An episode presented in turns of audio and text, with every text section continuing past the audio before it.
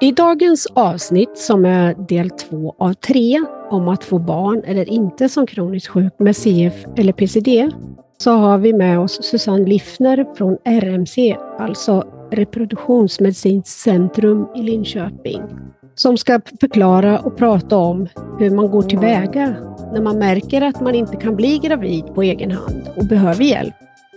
Hur går IVF till, bland annat? Välkommen till podden Osynligt sjuk och jag heter Petra.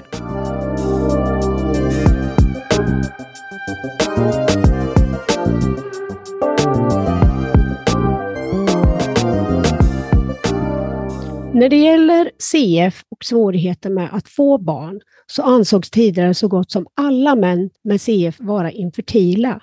Men det är sedan länge känt att spermieproduktionen i testiklarna oftast fungerar normalt.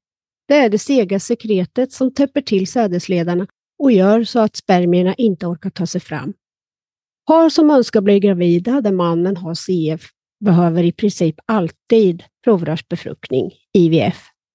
Hos en del kvinnor med CF kan sekretet från livmoderhalsen cervix vara sekt, vilket gör det svårare att bli gravid då den friska mannens spermier inte orkar ta sig fram och igenom det sega sekretet. Detta gäller dock inte alla kvinnor med CF. Vid svårighet att bli gravid kan insemination eller IVF göras. Vid PCD har man problem med cilierna, alltså de så kallade flimmerhåren i kroppen. Cilierna finns lite varstans i kroppen och inte minst i fortplantningsorganen. De är som små, korta strån som svänger fram och tillbaka i en böljande rörelse för att förflytta bland annat sekret i kroppen. Cilierna har en mindre funktion, ingen funktion eller saknas helt i kroppen hos dem med PCD, vilket gör att spermierna hos mannen inte får hjälp framåt och hos kvinnan får inte spermierna från den friska mannen hjälp med att transporteras upp till livmodern.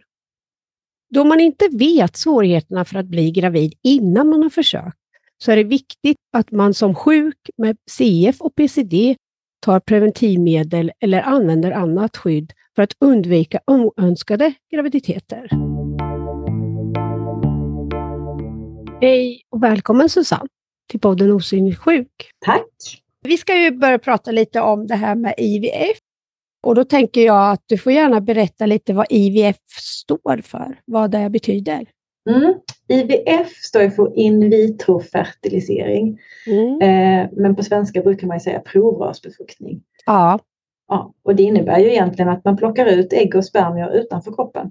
Ja, just det. Eh, och sammanför dem där. Men när man har kommit till den här punkten att man inser att man faktiskt kan, inte kan bli gravid på egen hand, hur ska man gå tillväga då? Alltså för de allra flesta så startar ju kanske resan med att man försöker på egen hand. Mm. Och då brukar vi ju säga att, att man ska försöka i ett år innan man söker hjälp för att få göra en utredning. Men ibland kan det vara att man, att man kanske vet med sig att det kan vara svårt och då kan man ju söka hjälp tidigare än så. Ja, just det. Om man då har försökt eh, att få barn och så går det inte, då behöver man ta reda på om det finns någon anledning till det, om vi kan hitta en ja. förklaring. Ja. Så det, det, är ju så resan startar för, för alla skulle jag säga. Mm. Ja, för även om du har eh, CF och PCD så kan det ju vara andra orsaker som gör att du inte blir gravid också. Absolut. Förutom dem. Ja, ja. Så. Eh, Men om det är så att man vet med sig, som i våra fall då, när man är sjuk, att man har svårt att bli gravid, kan man fortare få hjälp då? Om man, eller hur? Mm. Jag skulle säga att om man är man och, och har cystisk fibros till exempel, då vet vi att de, de, då har man ju ofta problem. Ja. Eh, eller behöver ofta hjälp ska vi säga. Ja. Eh, och då behöver man inte försöka i ett år utan då är det väl klokt att höra av sig och säga hej, jag vill ha barn eh, och eh, jag undrar om jag har några spermier i, i, i, i sädesvätskan helt enkelt. Ja, just det. Ja. Eh, för det är ju det som kan, kan hända. Eller kan, det kan ju vara så rättare sagt, det händer ju inte utan det är ju så. Ja, precis. Eh, och då, då är det ju onödigt att försöka länge. Ja. Eh, men som kvinna med cystisk fibros eh, så behöver ju inte det i sig betyda att man har extra svårt att bli gravid. Nej. Där handlar det ju mycket om att sjukdomen ska vara välbehandlad, att man ska må bra. Ja. För det är klart om, om man till exempel har svårt att få i sig tillräckligt med näring, då kan det ju störa ägglossningen och så. Då får ja. man ju ingen mens kanske. Och så. Nej, just det. Och då kan man ju behöva kanske höra av sig tidigare. Får man ingen mens så är det ju svårt att, att bli gravid för då betyder ja. det att man inte har någon ägglossning också. Man kommit så långt så att man kommer till er. Eh, vad, är det, vad är det första som händer när man kommer? De flesta som kommer till oss gör ju det för att starta utredningen mm. om man bor nära oss. Eh, ibland har man gjort sin utredning på en annan klinik. Då ja, har man ju det. fått en massa svar redan. Men om man kommer för att starta en utredning, då tar man ju reda på just de här sakerna. Ja, finns det spermier i, i, i spermaprovet? Det behöver mm. man ju mm. veta. Mm. Och för kvinnans del gäller det, har hon en ägglossning? Eh, hur ser äggreserven ut? Och finns det passage i äggledarna? Så ja, att ägget och spermien har en chans att mötas. Ja.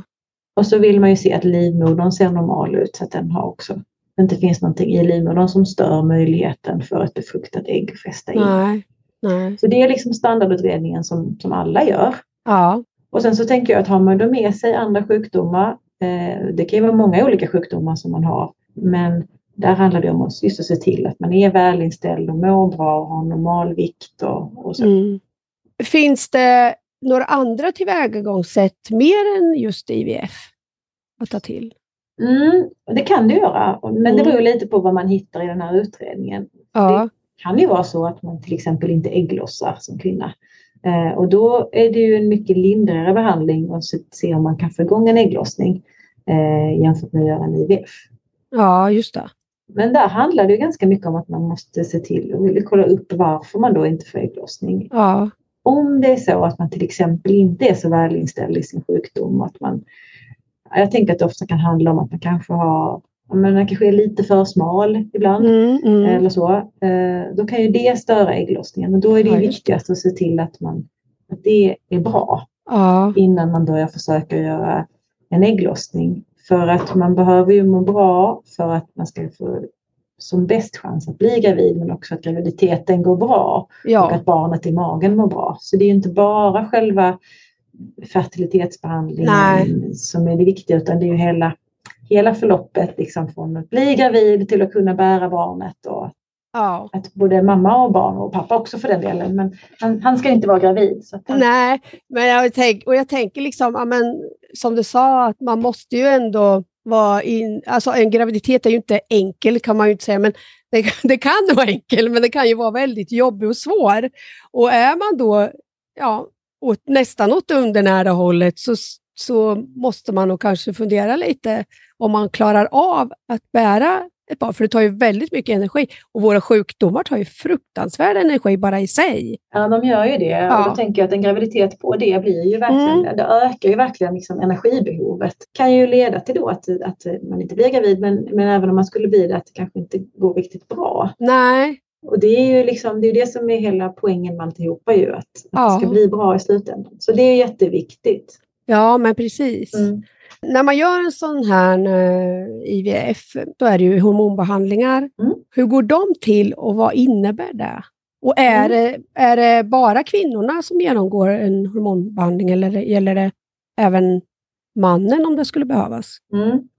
Om vi, ska vi börja med männen kanske? Ja. Eh, för det som, det som händer där, eh, då är det ju som sagt ofta så att man inte, det inte kommer ut några spermier i sädesvätskan. Mm. Och då måste man ju försöka se om det finns spermieproduktion i testiklarna. Ja. Eh, och det gör det ju allt som oftast. Utan här, för män med cystisk fibros så är det ju oftast ett problem med själva ledningssystemet. Mm. Och då får man göra en liten operation på, på den mannen helt enkelt. Okay, ja. Att man lägger lite lokalbedövning och sen så har man en tunn liten nål och så suger man ut vävnad från testikeln. Och då sitter sen våra embryologer och vår labbpersonal och tittar på den där vävnaden i mikroskop. Och ja. Allt som oftast så hittar man ju spermier då. Ja. Så kan man frysa dem. Okay. Så fryser man ner spermierna och sen ja. så får man göra en IVF-behandling senare då där man får plocka ut ägg på den kvinnliga partnern. Och så får man använda spermierna från frysen. Kan de göra hormon? Nej, de har inga. Det behöver de oftast inte. Det, det, är om man har någon, någon specifik hormonstörning då, ja, men, som de kan, mm. men det är rätt ovanligt. Ja. Men hos kvinnorna då, är det är ju eh, oftast sprutor eller hur? Finns det andra hormonbehandlingar än, än ja, det enda, sprutor? Så att säga? det är ju sprutor som, som gäller om man mm. behöver göra en IVF, en provrörsbefruktning. Mm. Och det är ju för att göra behandlingen lite mer effektiv så vill man ju ha mer än ett ägg i taget. Ja. Om man tänker om vanlig menscykel så är det ju ett ägg som mognar. Men nu vill vi gärna ha lite fler så det blir lite lättare och lite mer att jobba med. Ja. Och då behöver man ta hormonsprutor som stimulerar ja, äggen mogna. Men det är liksom ingen fara i det långa loppet att man framkallar eller liksom att man vill få fler? Jag menar eftersom det normalt är ett ägg och sen helt plötsligt ska man få ganska många. Det har liksom ingen påverkan på framtida vi Nej, får ganska många i och för sig under en livstid, men, men eh, tänk så att det där blir för kort. För man har väl ett, bara ett visst antal ägg egentligen? Ja, så är, det. Ja. så är det. Man föds ju med äggen och sen ja. så går de ju under efterhand i lite ja. olika takt för, för alla kvinnor. Det kan se väldigt olika ut hur snabbt det går. Man tar inte slut på äggen utan det är egentligen bara att man använder fler. Ja. Om, om, man tänker en vanlig menscykel så kanske det är 10-15 ägg som står i startgroparna. Ja. Eh, och då har kroppen hormon så att ett eller kanske två mognar. Ja. Och resten går under ändå. Ja, okay. Men vid en provrörsbefruktning så kan vi då ge mera hormon och då kan vi använda fler av äggen i startgroparna. Hur många ägg kan man få? Det är olika naturligtvis, men som mest? Man kan så. få jättemånga. Ja. Eh, och det är inte riktigt bra faktiskt, Nej. för då mår man oftast inte så bra. Nej. Är det sämre kvalitet då, eh, om det blir fler? Eller? Nej. Nej, det behöver det inte vara. Men, eh, men att man mår oftast dåligt. Om det, ja. om det blir för många äggblåsor som växer till samtidigt, ja, då får man ju väldigt höga hormonnivåer. Ja. Då kan man bli något som kallas för överstimulerad. Och det vill man ju att ingen ska bli. Och eftersom det också kan påverka, man kan samla på sig vätska i magen ja. och i lungsäckarna och ja, öka risken för blodproppar. Så tänker jag att ja. man vill det ännu mindre eh, på någon som redan har en, en sjukdom i botten. Liksom. Ja, jo men det vill man väl undvika så långt det går. Verkligen. Mm.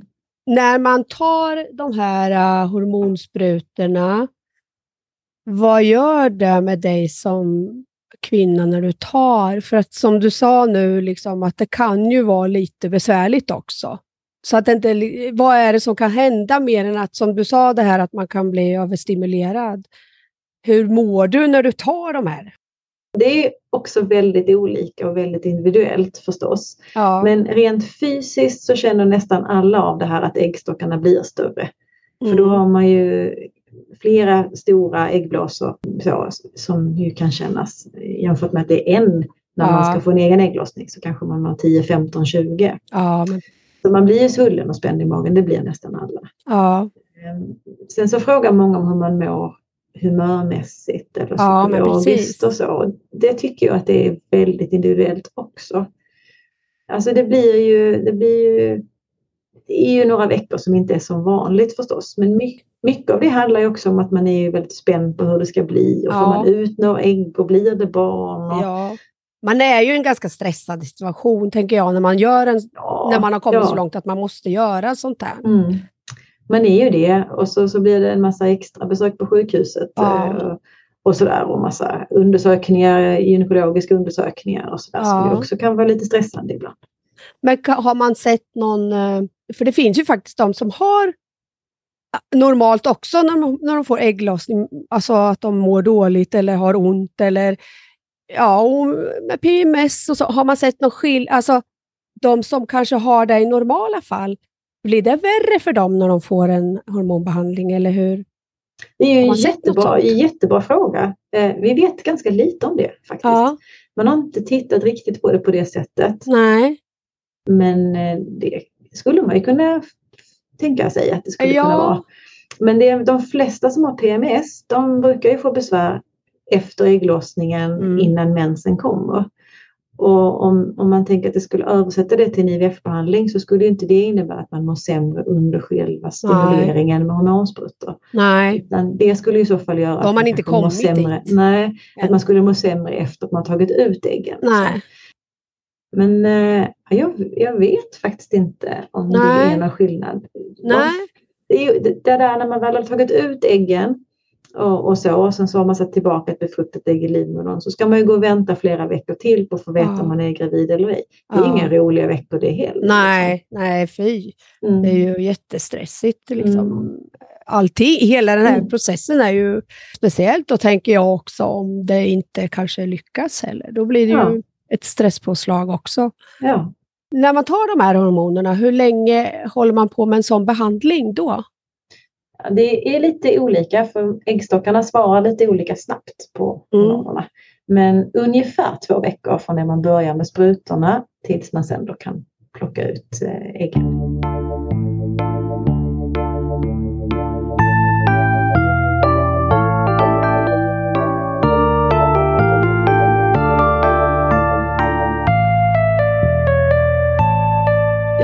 Går det nu till då om man tänker med IVF? Alltså hur går det till när man tar ut äggen och känns det något?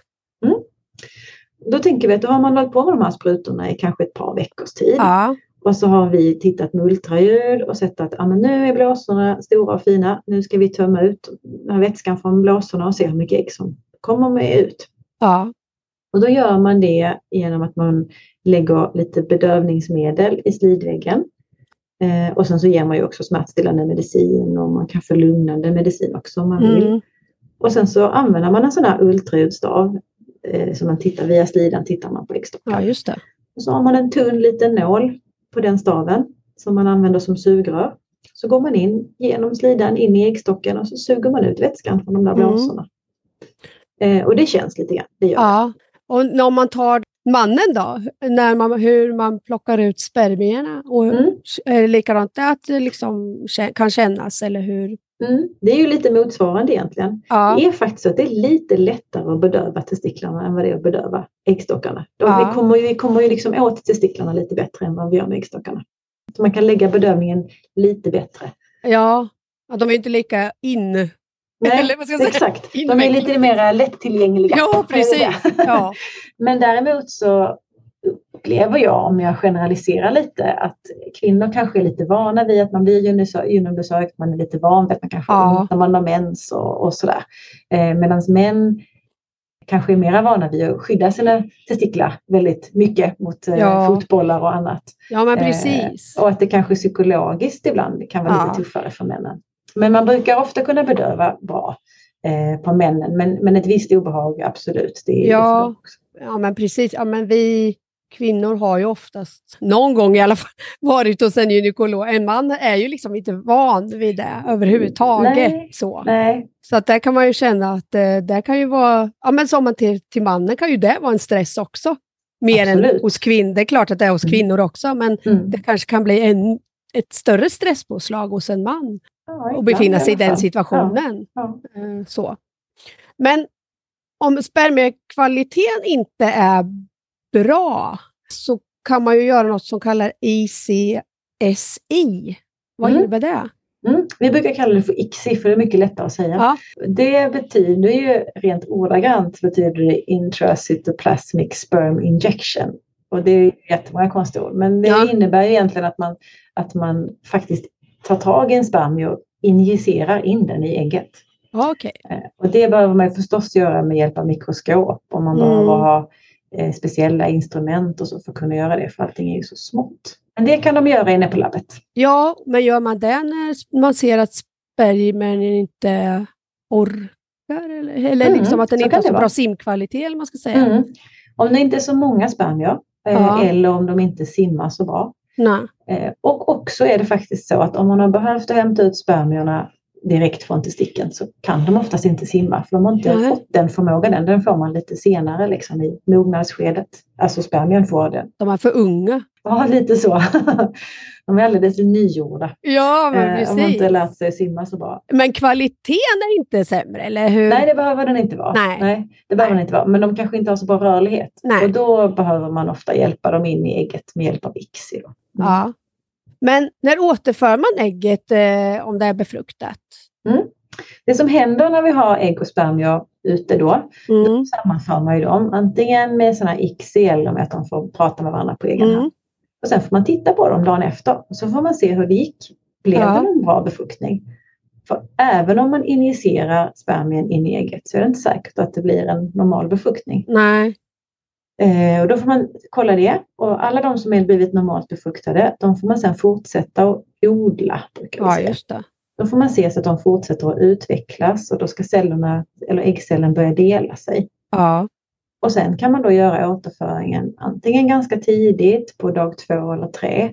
Och ibland väntar man till dag fem. Och att man väntar är ju mer att det är kanske om man har många befruktade ägg så att man vill se vilken av dem utvecklar sig bäst. Mm. För att kunna lägga tillbaka det, det befruktade ägget som har bäst chans att, att ge en graviditet. Lägger man alltid bara tillbaka ett? Eller lägger man Nästan fler? För risken är väl att man kan få, eller risk, ja, det beror ju på hur man ser det, men att man kan få tvillingar eh, annars? Ja, eller? Alltså jag ja. säger faktiskt risk om tvillingar, för även om det ofta går bra så är det ändå en större belastning för kroppen. Ja. Det är större risk att det inte går bra med graviditeten. Ja, och då det. tänker jag att i fallet om det är kvinnan som, som är sjuk, Ja. Eh, eller som har en annan grundsjukdom, då, då ska det ju inte bli tvillingar. Nej. Så då lägger vi bara tillbaka ett. Ja. Men det gör vi nästan alltid på alla. Oavsett ja. vad man har med sig från början så att säga. Ja, just det. Och det är ja. för att tvillingar, nej, men det är en ökad risk för alla. Jo. Hur går det till när de ska bli befruktade, själva den processen? Mm. Men själva befruktningen är ju det här att man helt enkelt sammanför ägg och spermier. Ja. Och då är det ju antingen då att, de, att spermierna kan simma bra och då kan man ju låta dem på egen hand ta sig in, eller en spermie helst då ska ta sig in i ägget. Ja. Eller så får man hjälpa till med det här ICSI. Och sen, ja. så, sen så får man helt enkelt vänta och se om det ja. blir någon befruktning. Men alltså när ni tar ut ägg, eh, använder man sig av flera ägg, av alla de äggen då eller? Mm, det brukar man göra. Om man, gör, om man plockar ut äggen liksom i syfte att, det ska, att man ska bli gravid, ja. då använder vi alla äggen eller sammanför alla äggen med spermier. Ja, just det. Och det är ju för att det blir ju fler lotter i lotteriet. Helt mm. Öka chansen. Mm. Om man det inte blir någon befruktning, görs det något då? Eller hur gör man? Det? Ja, alltså så kan det ju bli ibland att mm. fast man har sammanfört ägg och spermier så blir det ingen normal befruktning. Nej. Då kan man inte gå vidare med de Nej. äggen och de spermierna utan då Nej. får man återhämta sig och sen så får man, kan man ofta göra om behandlingen ja. med nya ägg och nya spermier. Det är väldigt ovanligt faktiskt. Även om det händer så är det ovanligt att det, att det blir likadant gången efter. Utan mm. oftast så blir det befruktat. Hur många gånger kan man göra sånt här? Jag tänker det är ju ganska krävande som sagt för kvinnokroppen om inte annat. Ja, det är det. Där finns det väl egentligen ingen sån här man kan bara göra det här så många gånger utan det beror förstås på hur man mår av behandlingen. Ja. Men om man tänker att, att det också handlar om, om pengar faktiskt, eh, för det här är ganska dyra behandlingar, ja. så har man ju bestämt i, i regionerna och landstingen att man får lov att göra tre stycken mm. ägguttag för att få hjälp att få barn. Ja. Men gäller det alla regioner? Eller? Ja, det är samma på alla. Ja. Mm. mm. Får man barn på första behandlingen så får man ju inte hjälp till fler barn sen. Nej. Man hjälper till till ett barn. Ja. Men sen kan man ju göra fler behandlingar om man har barn sen innan eller vill, göra, vill ha ett syskon. Och så. Ja. Då kan man ju göra fler behandlingar, men då får man betala dem själv. Sen är det ju så om flera blir, ägg blir befruktade så kan man ju frysa in det, mm. eller hur? Mm. Det kan man göra ibland. Eh, och det man gör då det är ju att alla äggen som är normalt befruktade, de, de fortsätter man ju titta på som sagt för att se hur de utvecklar sig. Mm. Och det som är allra finast och med störst chans att, att ge en graviditet, det lägger man tillbaka i livmodern. Mm. Och sen de andra som är normalt befruktade, de får man kontrollera och se om de, ändå, om de också har en bra chans att ge en graviditet. Då kan man frysa dem. Och då ja. brukar man göra det efter fem sex dagar när, ja. när de har kommit till något som heter blastocyststadiet. Ja, då har de liksom hunnit dela sig ganska många gånger, så då är det många celler. Tar det lika lång tid för alla liksom att dela sig lika mycket? Eller kan det vara så att något delar sig lite läng senare Mm. De kan vara lite olika snabba. Ja. Men man har ju tittat på det där ganska mycket nu och då vet man vad den optimala hastigheten är. Vet man. Ja, just det. Eh, så att har, har man flera, flera ägg eh, så väljer man ju det som har den mest optimala delningshastigheten. Ja. Men det behöver ju inte betyda att de andra kanske inte funkar. Men de kanske har lite lägre chans då. Ja, för sen är det väl så, för du kan ju frysa in bara spermier också eller? För det är väl så man gör ja, men som spermadonatorer? Precis, det kan man. Man kan frysa in bara spermier och man kan frysa in bara ägg. Ja. Och det gör vi ju också, men det beror på anledningen höll jag på att säga. Men man tänker om man nu skulle göra en sån här testikeloperation som jag pratade om för att hämta mm. ut spermier. Då fryser man ju de spermierna ja. och sen så tinar man lite i taget sen. Och ja, då kanske man har kunnat frysa in så det kan räcka till flera behandlingar förhoppningsvis. Ja, de frysta, har de samma kvalitet sen när de blir eller blir de slöare? Eller? Mm. Ja, de kan bli, det, det, är lite olika. En del ja. spermier mår inte alls bra av att bli frysta. Eh, och det kan man inte veta förrän man tinar dem och ska använda dem.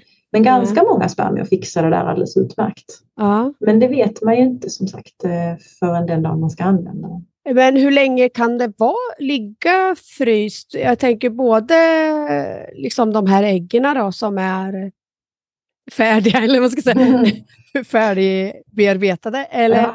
och, eh, och även eh, spermier. Liksom, finns det någon gräns där hur länge de kan vara nerfrysta? Om man tänker på hur, hur, hur bra de mår så, att säga, så verkar man kunna ha dem frysta länge. Ja. Eh, det finns ju beskrivet att det har funnits ägg som har varit frysta många, många år och sen ja. så har det kunnat ge barn efteråt. Men sen har man ju satt upp regler på andra sätt. Och då ja. är reglerna i Sverige är just nu så att om det är ett befruktat ägg, alltså embryon, de får lov att vara frysta i tio år. Ja, just det. Och har man inte använt dem på tio år, då får man ansöka till Socialstyrelsen om man får ha dem frysta ännu längre. Då ja. brukar man få godkänt för något år i taget. Ja, just det. Men det har man kanske oftast hunnit med att använda. Om man har gjort en behandling för man vill ha barn, då, då hinner man oftast med att använda dem på tio år. Ja, men är det likadant med spermierna? Nej, när det gäller frysta spermier eller om man nu skulle ha frysta ägg, alltså obefruktade ägg av någon ja. då, för dem, då är det relaterat till personens ålder. Och då handlar det ju egentligen mest om att man har bestämt att, eller bestämt, det är ju så att, att eh, ju äldre man blir, ju tuffare kanske det är att mm. både vara gravid och att bli förälder. Ja, men precis. Så det är både ur föräldraperspektiv Eh, men också ett barnperspektiv, att man liksom vill att föräldrarna ska ha en chans att finnas med tills barnet blir vuxet. Mm. Så då har man sagt att för män så gäller det att man får ha spermierna frysta tills man blir 56 och för kvinnor så måste man använda dem innan man fyller 45. Ja, men är det samma regler med ålder om man inte fryser in? Vad är åldersgränsen? För det finns ju. Mm, det gör det. Mm. För offentlig behandling gör det ju det. Ja. Alltså sånt som, som de betalar via skattepengar. Mm. Eh, och då har man ju sagt att vi vill ju, eller man ska egentligen vara 25 år gammal för man ska få lov att göra det här. Sen kan det finnas medicinska skäl till att man ska starta tidigare. Ja. Eh, men i princip är det att man ska ha fyllt 25. Ja. Eh, och sen så är det 40 år för kvinnan. Ja, just det. Och för mannen är det då 56, för där är det ju inte som sagt inte han som ska vara gravid, så de kan få vara lite äldre. Det är väl mest kvinnan det handlar om, tänker jag, i det fallet, eh, med ålder. Ja, utifrån, men i risker för mamman ja. är ju det, eller graviditeten. Men man ja. vet ju att även spermierna blir ju sämre med åren. Så ja.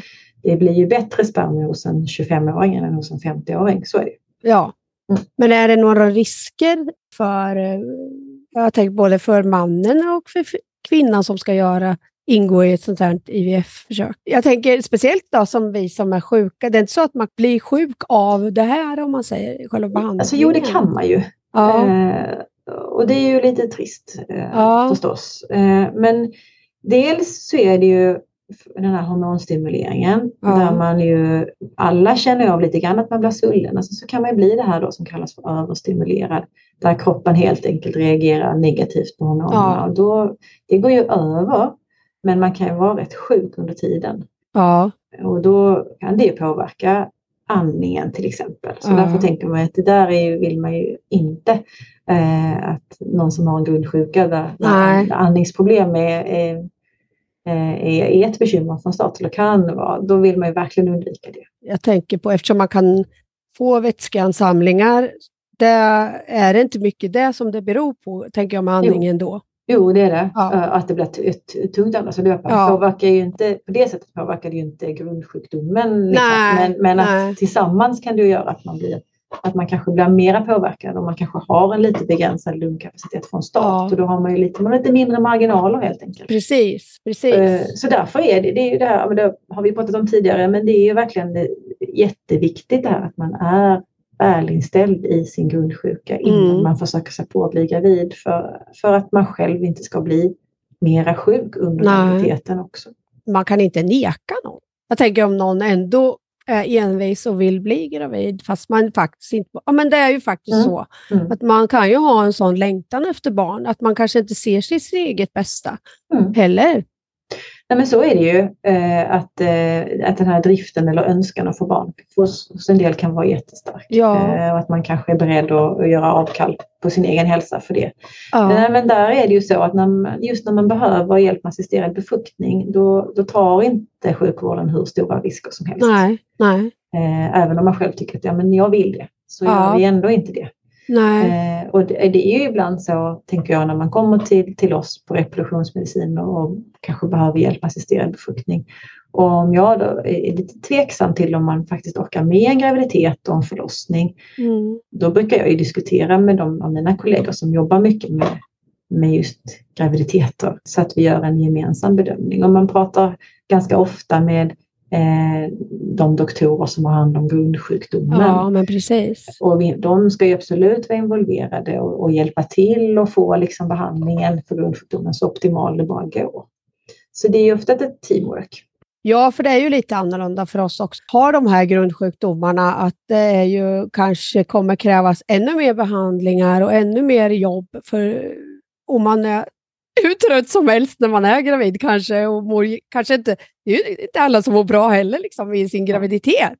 Alltså normalt sett. Nej, att, med, att, man mår illa och men extremt mycket. Och så, det händer ju oss också. Liksom. Mm. Och då är det ju svårt kanske att behålla mat som du faktiskt måste ha. Ja, men alltså, så det krävs ju ganska mycket mer av en som har en grundsjukdom menar jag. Ja men det gör det ju. Absolut. Och, man, och man måste liksom vara lite förberedd på det. Och, att, eh, att man har, ja. och sen kan man inte veta precis som man kommer av sin graviditet förstås. Men att man måste ändå ha tagit höjd för att det här kan bli tufft. Och, och, och är det så att man har ett, ett tufft utgångsläge, då kanske inte man ska vara gravid. Nej, men är det något annat viktigt, jag tänker förutom att man ändå ska må ganska bra, som man liksom bör tänka på innan man gör ett sånt här IVF-försök? Alltså jag tänker lite på att eh, sjukdomen är ju ärftlig, så det kanske man vill fundera lite på, hur man tänker kring det. Mm den som är frisk kan man ju alltid kolla idag om den har någon... Precis, man har någon av de vanligaste mutationerna. Och det vill vi ju att man gör. Ja, mm. det är ju bara blodprov i stort sett. Mm. Det är bara ett blodprov, men det rekommenderar vi att man gör. Ja. Så att man vet. Men det tänker jag, det gör nog kanske CFare i allmänhet även när de funderar på att skaffa barn. Ja, det tror jag. Det gjorde vi, vet jag. Ja. För att kolla, vara säker på att det inte fanns även eh, när man har fått naturligt menar jag, eh, och så, så kollar man ju oftast upp sånt ändå. Ja men absolut. Och det är också en sån sak som är viktig att veta. Att skulle det då vara så att man, man själv har CF kanske och så har man träffat en partner och sen så kollar, man, kollar sin partner sig och så visar det sig att den mm. partnern är anlagsbärare. Eh, då kan man ju faktiskt göra eh, undersökningar innan det liksom blir en graviditet faktiskt för att försöka undvika att barnet blir sjukt. Ja, just det. Och då finns det en speciell eh, genetisk undersökning som kallas för PGD eller ja. PGT. Och det handlar ju om att man helt enkelt gör en IVF-behandling eh, och sen så när man har de här befruktade äggen så kan man provta dem. Innan man har? Innan man sätter tillbaka dem i livmodern. Ja. Då får man göra som, man gör precis som vi har pratat om hur man gör en vanlig IVF-behandling. Och sen så när man har de befruktade äggen så suger man ut några enstaka celler från, från embryot. Ja. Och sen fryser man ner embryona så att de ligger i frysen. Och sen så testar man de här cellerna man har tagit ut så kan man kolla ja. och se. Och se, är det något av de här embryona som då skulle bli, kunna bli ett sjukt barn? Och då väljer man ju att inte lägga tillbaka dem. Nej. Och det behöver man ju inte behöva IVF för att göra det här. Det här gör vi ju på, det här gör man ju vid många olika typer av ärftliga sjukdomar. Och då får man liksom göra en IVF bara av den anledningen, för att kunna provta innan. Ja, men precis. Så tänker jag så här att visst, de här sjukdomarna har ju som sagt svårt att, man, att bli gravid eller så, men jag tänker att man ska vara noga att man faktiskt tar sina preventivmedel För att man vill ju inte bli oönskad gravid, för man tänker att ja, men jag blir nog inte det i alla fall eftersom jag har den här sjukdomen. Så kan man ju inte tänka, speciellt inte som kvinna då tänker jag. Framförallt inte som kvinna och egentligen inte som man heller, för man, det finns ju faktiskt män med CF som har spermier. Så det, det, man ska inte tänka att det går inte. Nej, så någon form av skydd måste man ju ha. Ja men absolut, av många skäl det är klart att man ska skydda sig. För du vill ju inte få en oönskad graviditet. Dels för du kan ju faktiskt må riktigt dåligt i din CF men ändå bli gravid själv. Till exempel. Eller som mm. mannen. Så att jag menar, det är ju inte någon, liksom, bara för att du mår sämre, att nej, men då är risken mindre heller riktigt så. Så att man ska ju vara noga, tänker jag, att man ändå ska ta eh, preventivmedel trots att man har en sjukdom där man vet att svårigheten finns. Det är jättebra att du säger det och även till mig som jobbar med ja. att hjälpa folk att få barn så är, det ju, så är det ju jätteviktigt att man tänker på det. Ja. när man har någon grundsjukdom med sig då blir det ju extra extra viktigt att man planerar sin graviditet ja. och ser till att som sagt att man mår bra vid en graviditet. Ja. Det kan ju till och med vara så att man har någon medicin som inte är så bra när man ja. blir gravid med och sådär. Så det, det kan ställa till jättemycket. Så det är såklart väldigt viktigt att man, man skyddar sig i ett läge när det inte passar så bra att bli gravid. Nej, men precis. Ja, för som du säger, att vissa perioder kan det ju vara så att du tar, du kanske tar vissa mediciner en viss period som absolut inte funkar med liksom, om man skulle kunna bli gravid. Mm. Och du kanske är mm. tvungen att ta det den här perioden. Då är det ju lite vanskligt att man måste kanske avsluta den för att man har blivit gravid och kanske inte mår bra. Så det är ju väldigt mycket man ska tänka på egentligen. Mm. Och kanske mer än friska. Mm. Ja, lite mer tänker jag. Jag tänker ja, att alltid jo, men det är ju. Liksom, om man blir gravid när man vill det och inte annat. Och oftast är det väl kanske så att man gör det, men det händer ju. Äh, allt händer och så är det ja. ju. Och så är det ju. Det, så livet får vara också. Vi kan ju inte planera allt. Men Nej. jag tänker ändå att just när man har med sig en annan sjukdom och kanske står på medicin och så, så är det så himla viktigt att det här blir bra så att man inte mm. kommer in i en graviditet lite oplanerat och så gör det att man, att man själv till exempel blir, blir väldigt försämrad i sin sjukdom. Det är, så, det är ju lite synd, tänker jag. Ja, det är ju bara, om man ska se det så, en viss mm. tid.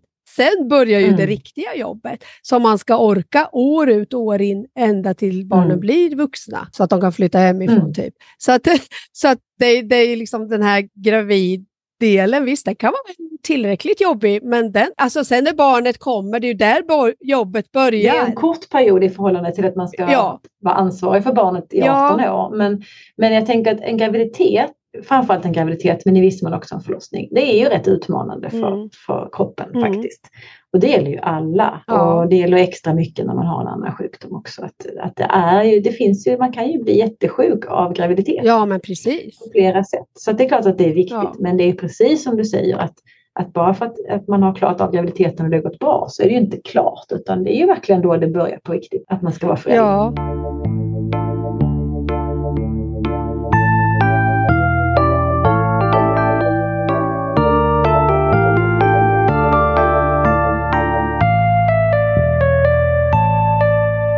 Hur ser man på kejsarsnitt kontra vanlig förlossning när man har en sån här mm. sjukdom?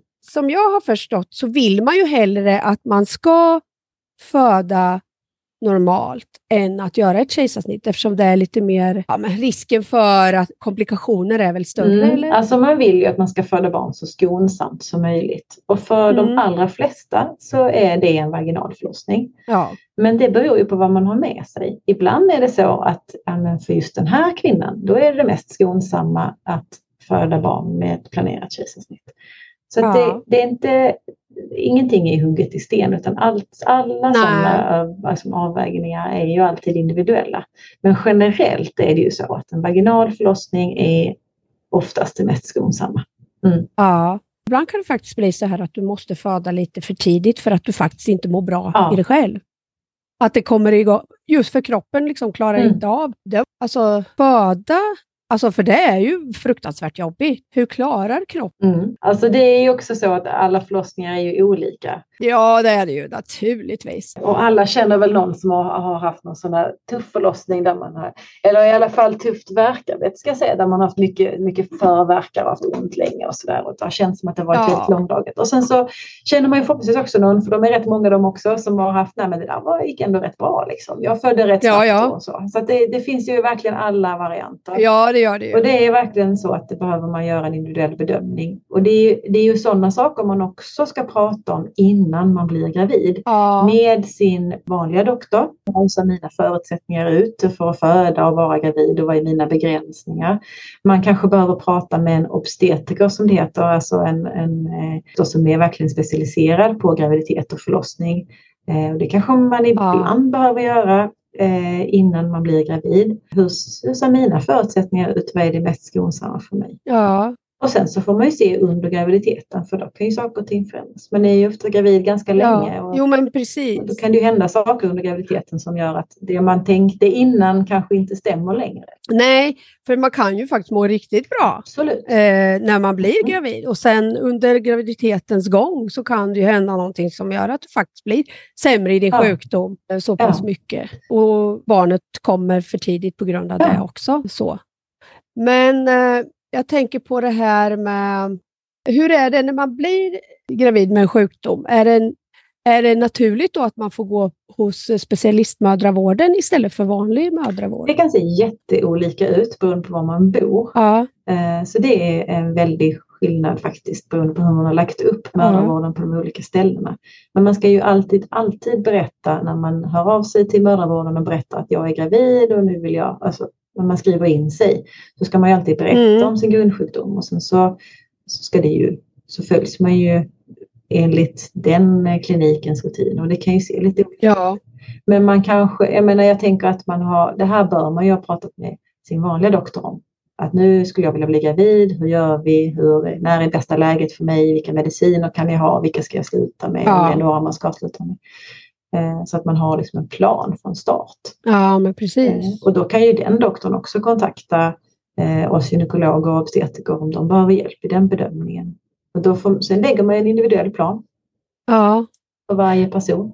Ja, därför jag tänker också det här, vi, vi, vi som har CF i alla fall, vi har ju också en risk att kunna få CF-relaterad diabetes. Mm. Och när man, har, när man är gravid kan man ju få graviddiabetes till mm. exempel. Mm, det kan man. Och jag är fundersam på om det är så att man då har en ökad risk för graviditetsdiabetes också. Kanske, om man ligger lite jag på gränsen. Det tänker, vet jag inte. Ja, nej, men jag tänker så här att det är ju en belastning på hela systemet ja. att vara gravid. Ja. Och eftersom det liksom kan ge graviditetsdiabetes kan man ju få. Eh, det kan ju vem som helst som är gravid få. Och det är klart att ligger man lite på gränsen mm. eh, så kan, behövs det kanske inte så mycket ökad belastning på själva systemet för att Nej. man ska få en diabetes. Men jag vet, jag vet inte exakt hur, hur stor risken är. Men eh, vad är det som gör att man kan få graviditetsdiabetes som frisk Ja, precis. Vad det är som gör det? Nej, men det är ju en belastning på systemet att den här blodsockerkontrollen blir sämre under en graviditet. Man får liksom mycket större svängningar. Ja. Eh, och en del, en del eh, fixar inte det helt enkelt. En del kroppar eh, fixar inte det. Nej. Eh, så blir det en, en diabetes där man inte kan där man liksom inte har tillräckligt med insulin eller man har en insulinresistens som gör att man inte kan. Men man behandlar det som vanlig diabetes då eller? Så det kan man ju säga att man gör. Ja. Alltså, men man har ju speciella program för att följa upp. Man kontrollerar ju alla kvinnor, alla gravida kontrolleras ja. ju för hur deras blodsockervärden ligger och, ja. och så. Så kan det vara olika, eh, olika allvarligt och kräva olika typer av behandling. Ja, men man kan bli av med det helt, alltså man kanske aldrig någonsin får det mer sen eller? Det är bara under graviditeten? Nej, så kan det vara. Det kan vara att man blir, får det bara under graviditeten. Ja. Men har man haft graviditetsdiabetes så har man ju en ökad risk att få diabetes mm. senare när man blir äldre sen också. Ja. Även om man kanske blir, inte har diabetes direkt efter förlossningen så, så, har man ändå en ökad risk att få det senare. Ja. Eh, så det, man kan inte, inte säga kanske att det är graviditeten som gör att man får diabetes senare utan man har väl en sån läggning. Det, om man nu tänker att man har CF och vill bli gravid men där får man också väga in andra saker. Har man diabetes också mm. och kanske till och med har blivit lite äldre. Då, ja. kan, ju, då, kanske, då kan ju det kanske sammantaget göra att den här graviditeten skulle bli ganska farlig. Ja. Så sånt kan ju också spela roll för vad man, hur man liksom väljer att göra eller vad man får för rekommendationer. Sådär. Ja, men även yngre som har CF och har diabetes, där bör man väl liksom vara extra noga, tänker jag. Ja, absolut. Och, och, det måste man ju Och där är det ju jätteviktigt att man är välinställd även i diabetesen. Mm. Eh, för att minska risken för komplikation. Ja, men hur funkar det? Liksom man kan behandla en vanlig diabetes fast man är det måste man ju mm, naturligtvis, mm, men mm, det finns inga risker för foster och så om man... Inte med behandlingen Det kan ju bli väldigt hög och låg. Alltså jag kan tänka mig att det mm. rubbas ännu mer när man är gravid eftersom mm. det går åt mycket energi. Mm, ja men det gör det ju och, och då, då, då är det ju så att, att diabetes under graviditet det innebär ju ökade risker. Eh, för både mamma och barn. Mm. Eh, så det måste man ju ha stenkoll på så gott man bara kan. För precis som du säger så svänger ofta sockret mycket mm. Eh, under en graviditet. Ja. Men det är ju jätteviktigt. Men då kan man behandla precis som man brukar? Eller? Insulin och så kan, ja, det kan man ju ge. Ja. Mm. Du ska ha ett stort tack Susanne för att du var med här idag och berättade lite om hur IVF går till och hur, vi, hur man ska göra om man vill ha hjälp att få barn. Tack själv, det var roligt att vara med. Tack.